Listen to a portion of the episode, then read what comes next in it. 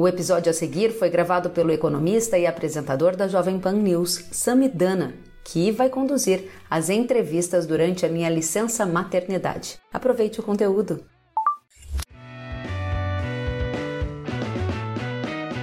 A Agência Climática dos Estados Unidos atualizou nessa semana as chances do El Ninho e do Laninha. Segundo a ANOAA, o pico do El Ninho ficou para trás e a partir de agora o fenômeno começa a perder força. Já no outono, entrará em vigor a neutralidade climática e a partir de junho começa a surgir o Laninha. A atualização deste mês indica que há 55% de chance de o Laninha já começar a ocorrer em junho. No mês passado, a probabilidade era de 45%.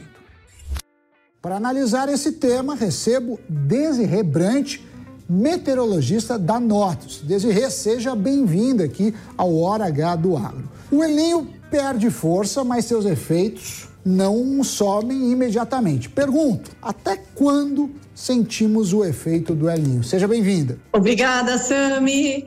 Olá a todos que nos acompanham. Olha, a expectativa é justamente essa que você acabou de, de falar, né, a respeito do El Ninho perdendo intensidade. E mesmo que ele deixe de ser, a, a atmosfera ainda vai responder aos efeitos do aquecimento do Oceano Pacífico. Não é de uma hora para outra que a gente vai deixar de sentir os efeitos do fenômeno El Ninho. Então, sem dúvida, até o final do nosso período úmido agora, do verão, os efeitos ainda serão sentidos na atmosfera. Um deles a gente sente ao longo de todo o verão, que foi marcado por uma chuva mais localizada, né? Teve o atraso da chuva, a consolidação da chuva para as principais áreas produtoras do Brasil, ela sofreu um atraso de no mínimo 45 dias, Sami. E aí, quando ela começou a acontecer, ela ainda veio de forma muito pontual. Ou seja, mesmo que ela seja forte, que ultrapasse a média, ela tem ocorrido uh, em pontos localizados, né? Uma chuva mal distribuída espacialmente. Chove forte num canto da fazenda e não tão forte em outro outro, né? O nosso verão foi marcado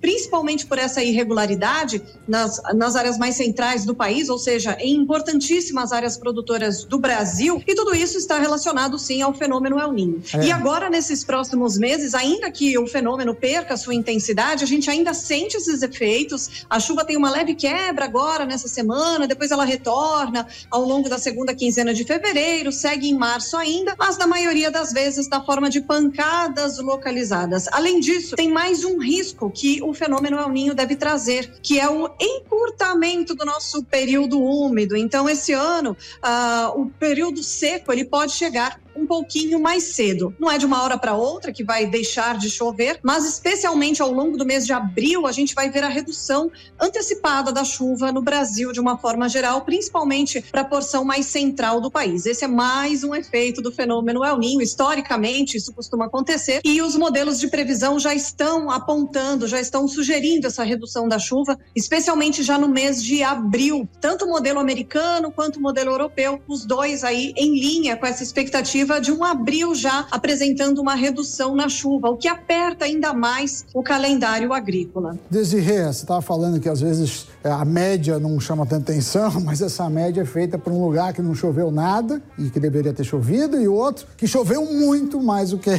que isso. Eu tinha é, um professor de estatística que falava que se você tiver com a cabeça no forno e o pé no congelador, na média seu corpo está bem. Está na né? média.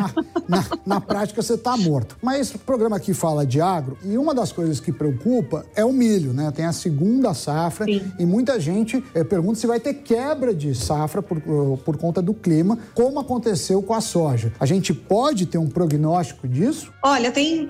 Infelizmente, as expectativas aí não são boas para o milho segunda safra. O calendário já está bem apertado, porque a primeira safra já atrasou por conta do atraso na consolidação da chuva e além disso, né, porque muitas vezes, né, o produtor rural imagina assim: "Ah, tudo bem, a chuva atrasou agora um pouquinho, mas depois ela prolonga". Nesse ano não é bem assim não. Esse ano a chuva atrasou, ela chegou ainda de forma muito irregular e ela pode terminar mais cedo. Então o nosso período úmido esse ano, ele é um pouco mais curto. A expectativa é que ele seja um pouco mais curto do que o normal. Tem muito produtor que pergunta assim para mim: mas e aquela chuva de maio que às vezes acontece? E eu sempre respondo que a chuva de maio normalmente é uma questão de sorte. E esse ano nem essa sorte, viu? Dificilmente teremos aí algum episódio de chuva que possa salvar alguma lavoura de milho segunda safra, tá? Então, infelizmente, é uma, um, um safrinha com bastante dificuldade por causa da irregularidade da chuva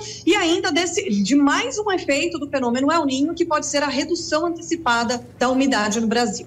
El Ninho veio forte, né? Não só no Brasil, mexeu aí com o mundo todo. E a pergunta que fica, e aí vai aumentando a, a possibilidade do Laninha, é se caso tenha, lembrando que eu falei da probabilidade de 55% uhum. atualizada, será um Laninha forte, porque a gente sabe que o fenômeno é claro que é importante, mas a intensidade não é menos importante que o fenômeno. Olha, na verdade, Sami, a, pela, pelo histórico, né, de entre fenômenos El Ninho e Laninha, que a gente tem de registros aí dos últimos anos, uh, muito dificilmente a gente vai ter um Laninha de forte intensidade. Outra coisa, esse fenômeno El Ninho, ele foi considerado forte porque ele teve uma anomalia de 2 graus positivos na porção mais central ali da linha do Equador, então, uh, de acordo com o NOAA, foi considerado um fenômeno de forte intensidade. E os seus efeitos, né, muitas vezes eram confundidos com o super El Ninho, porque a gente sentiu muito forte a presença do fenômeno, principalmente durante a primavera, né, quando a gente teve ali grandes enchentes na região sul do Brasil. E por que que esses efeitos foram tão evidentes? Porque nós temos mudanças climáticas que já são uma realidade. O planeta está mais aquecido e um dos efeitos de tudo isso é intensificar cada vez mais qualquer que seja o fenômeno meteorológico, tá? E por isso que mesmo o El Ninho não sendo um super El Ninho, ele foi um El Ninho de forte intensidade, nada extraordinário. Extraordinário foi lá em 2015, 2016. Aquele sim, foi um belo de um El Ninho super. Esse não. Ele foi forte, mas os efeitos foram muito sentidos. E isso por quê? Porque da combinação do El Ninho com as mudanças climáticas. Agora, vamos falar um pouco desse fenômeno laninha, que se realmente, né, a gente tem aí uma probabilidade que deve, que aumenta aí no decorrer do segundo semestre e se de fato a gente tiver um laninha configurado, normalmente em um primeiro ano de laninha, principalmente após o El Ninho, ele não vem com tanta intensidade assim e os seus efeitos também não são tão significativos, tá? Ele ocorre de forma um pouco mais branda. Eu até diria, conversando hoje cedo com alguns produtores produtores rurais, né? Já falei hoje bastante a respeito da expectativa desse Laninha. Em relação aos efeitos do fenômeno, a gente pode chegar até a considerar o próximo período como um período neutro em relação aos efeitos, tá? Não que não tenha o Laninha, ele pode se formar, mas como é um primeiro ano de Laninha, historicamente a gente não espera por um fenômeno que possa trazer efeitos tão expressivos eh, de tirar a chuva do sul do Brasil, como a gente viu agora no último ano, né, 2022 para 2023, lembrando que foram três anos consecutivos de laninha. E o pior ano foi qual? O último ano de laninha para o Rio Grande do Sul, né, quando a gente teve aquela seca bastante expressiva, tá? Então, normalmente, em um primeiro ano de laninha, os efeitos não são tão expressivos assim, não são tão evidentes. É claro que os efeitos para o agricultor é o que mais é, importa, assim, né, para o produtor de forma geral, mas é como você falou, às vezes o fenômeno está aqui, efeito pequeno, mas ele vai ganhando força e nos próximos anos a gente vê mais efeito. Mas eu queria pedir o seguinte: você trouxe uma coisa que vale ouro para o mercado agro, que é o mapa de chuva, ou melhor, os mapas de chuva, e passar a palavra para você explicar, porque eu vou ficar como aluno anotando tudo que você fala para ver se eu aprendo um pouco tá dessa ciência que é muito legal, que é a meteorologia. Bom, vamos lá. Eu vou apresentar então aqui para vocês os mapas de previsão da chuva acumulada dos próximos meses e ao lado a gente vai ter também a anomalia de chuva. A anomalia é o quanto vai ficar acima ou abaixo da média. Então, começando agora pelo mês de fevereiro, essa mancha vermelha, né, na previsão de chuva é o volume maior de chuva. Então, quanto mais vermelho, mais chuva. E a gente vê a posição preferencial da chuva desde a costa do sudeste até as áreas mais ao norte, inclusive o modelo europeu. Esse é o modelo europeu, tá, Sami? Uh, sugerindo aí que essa chuva deve ultrapassar ainda a média histórica em toda essa área azul do mapa ao lado, do mapa de anomalia. Então, fica acima da média para São Paulo, Minas, Goiás, Mato Grosso, Mato Grosso do Sul, mas eu preciso sempre reforçar que ainda temos a influência do fenômeno El Ninho e de que forma ele influencia ainda na qualidade da chuva. Quando a gente fala de um verão com El Ninho, mais do que quantidade, a gente precisa sempre bater na tecla da qualidade. Como que essa chuva deve acontecer? E na maioria das vezes é chuva localizada, a famosa chuva de manga que os agricultores gostam de falar, tá? Pode chover forte, pode até ultrapassar a média, mas cai em um ponto da fazenda, em outro nem tanto, tá? Mas de qualquer forma, uma área preferencial de chuva entre o sudeste, centro-oeste, região norte do Brasil agora para fevereiro, inclusive ultrapassando a média histórica em alguns pontos. É isso que eu ia pontuar, né? Essa previsão foi de fevereiro, mas você tem também uhum. de, de outros meses. Como ficou a de março e de abril? Eu acho que Vamos eu, lá, para março a expectativa é até de uma. Também temos uma área preferencial para o mês de março, principalmente centro e norte do país. Ao lado a gente vê o mapa de anomalia e em azul é onde essa chuva deve ultrapassar a média. Mas o que me chama atenção já nesse mapa para o mês de março é que para o sul do Brasil nem tanto, porque lá a água disponível no solo tem excelentes índices, tá? Mas olha só, São Paulo, Mato Grosso do Sul, parte do Triângulo Mineiro e sul de Minas Gerais tem a chuva não alcançando a média histórica já para março, tá? E essa pode ser já a despedida do período úmido para estas regiões. Então, olha o calendário agrícola ficando ainda mais apertado para essas regiões, tá? Agora, Goiás, Mato Grosso, faixa norte do Brasil, Matopiba, ainda tem previsão aí para bons acumulados, inclusive ultrapassando a média histórica. E abril, como é que fica? Olha o mês de abril. Aí é aquela história que eu falei para você agora há pouquinho, Sami, a respeito do, da despedida da chuva um pouco antecipada. Ainda tem previsão de chuva. Para o sul do Brasil, inclusive, ela passa a ganhar mais intensidade. E, aliás, se ela começa a mostrar essa chuva, é, é, ela ganhando mais intensidade na região sul, isso significa que o fluxo de umidade da região da Amazônia ele fica voltado mais para o sul do Brasil e deixa de fornecer umidade para as áreas do centro do país. E aí, dificilmente a gente tem uma chuva mais expressiva. Então, para o mês de abril, alguns lugares ainda terão alguns episódios de chuva, mas o mês já começa com os períodos de tempo seco cada vez maiores entre uma chuva e outra, tá? Então, há uma expectativa aí de redução antecipada da chuva no mês de abril para o centro e norte do país. Desirê, a gente falou por enquanto de fevereiro, março e abril, e claro, como qualquer modelo preditivo, quanto mais perto do evento, mais fácil de prever.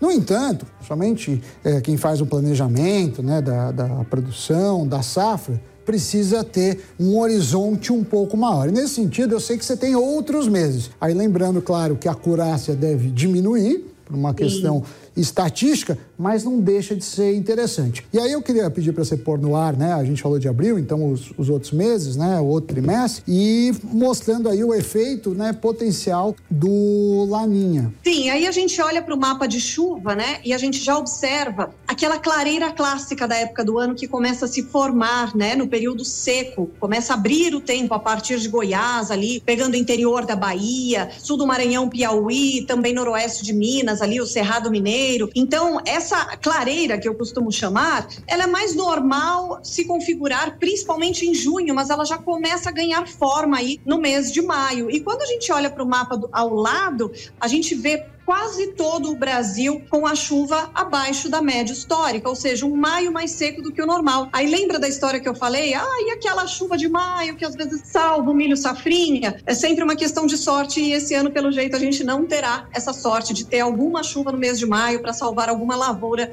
de milho segunda safra. Abril já começa a dar sinais, maio se intensifica. Ah, você mostrou aí um cenário talvez até um pouco preocupante, dependendo da região. E como fica junho e julho? Olha, junho a gente já vê a clareira ainda maior, tomando conta de grande parte do centro do Brasil. A chuva ficando cada vez mais encorpada no sul. Ainda chove no norte, mas sem alcançar a média, mas ainda tem bons volumes. E quando a gente olha para o mapa ao lado, o centro do Brasil é branco, né? E esse branco no mapa significa dentro da média histórica, tá? Então, de uma forma geral, uma distribuição dentro da média, que é o que praticamente ausência de chuva no centro do Brasil. Mas o que me preocupa é o próximo mapa, o mapa de julho, porque ele também apresenta essa clareira, né, bem nítida aí, tomando conta da porção mais central do Brasil, só que ele também mostra algumas áreas do Paraná, São Paulo, Rio Grande do Sul, não em relação, a minha preocupação não é nem em relação à quantidade de água disponível no solo, até porque nessa época do ano a gente já está é, em época de safra de inverno, o trigo não gosta tanto de água assim, então tudo bem a gente ter esse período um pouco mais seco. Mas o mapa, de uma forma geral, lembrando que essa é uma previsão mais estendida, né, Sammy? Você pontuou bem isso, né? Essa é uma previsão mais estendida e quando a gente olha para um mapa com uma previsão mais estendida e olha para ele de uma forma bem geral, a tendência dele, a tendência de julho é de ser mais seco do que o normal de uma forma geral. E, e isso ah, acende aí um ponto de atenção, que é o que? O surgimento de focos de incêndio. Então a gente pode ter aí um maior número de queimadas é, ao longo do nosso período seco neste ano. Aliás, quando a gente começa um ano com El Ninho e termina com Laninha, possivelmente a gente tem um período seco maior porque ele chega mais cedo, logo após o verão, e ele pode demorar um pouquinho mais para chegar na primavera, tá? E aí a gente tem, Desirê, a partir de agosto, uma certa reversão para a média. Eu, que não sou especialista, vejo aí na área central tudo meio branco, né? Então você tem. É, é, tudo meio branco, mas ainda preocupa esse abaixo da média entre Paraná, São Paulo. Sim. Mato Grosso do Sul, inclusive áreas ali do Pantanal, com a chuva não alcançando a média histórica. Não é ausência, né? Quando a gente olha para o mapa de chuva mesmo, a gente ainda vê bons acumulados de chuva, uh, mas lembrando, essa é uma previsão mais estendida.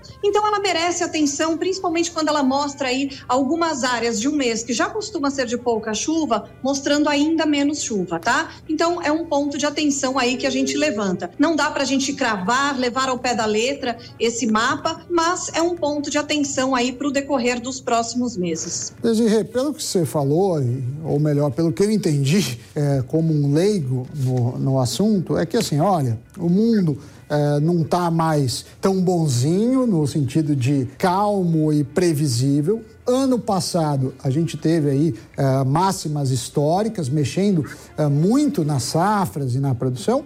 E pelo que eu entendi, esses fenômenos, seja o Laninha, o El Ninho, eles vão continuar. Então, eu acho que se fica, se é que pode ficar uma diretriz para o produtor, é: olha, modelos preditivos vão ser cada vez mais importantes e as médias Sim. históricas cada vez menos representativas do futuro. E eu imagino que isso Exatamente. também muda toda, toda a lógica de previsão, porque normalmente você usa os dados passados como uma base para o futuro. Sim. Eu estou certo? Se você puder me ajudar. Você, você é... está absolutamente correto, Sami. Dificilmente, hoje em dia, a gente não consegue pegar um ano de referência para falar para o produtor rural.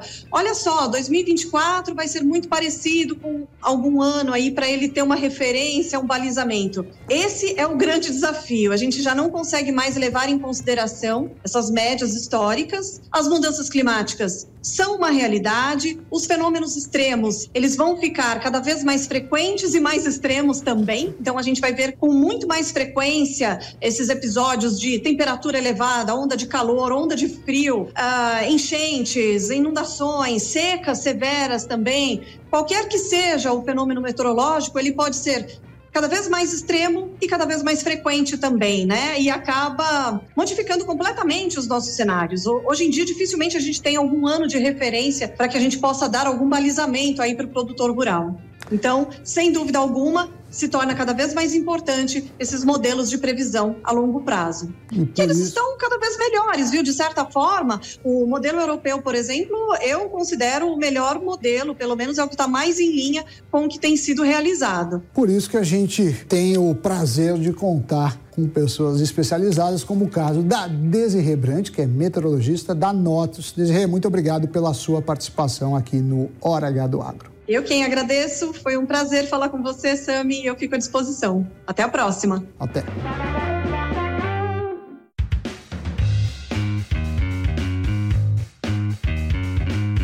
Que bom que você gostou da entrevista. Se quiser novas atualizações, siga kellen.severo no Instagram.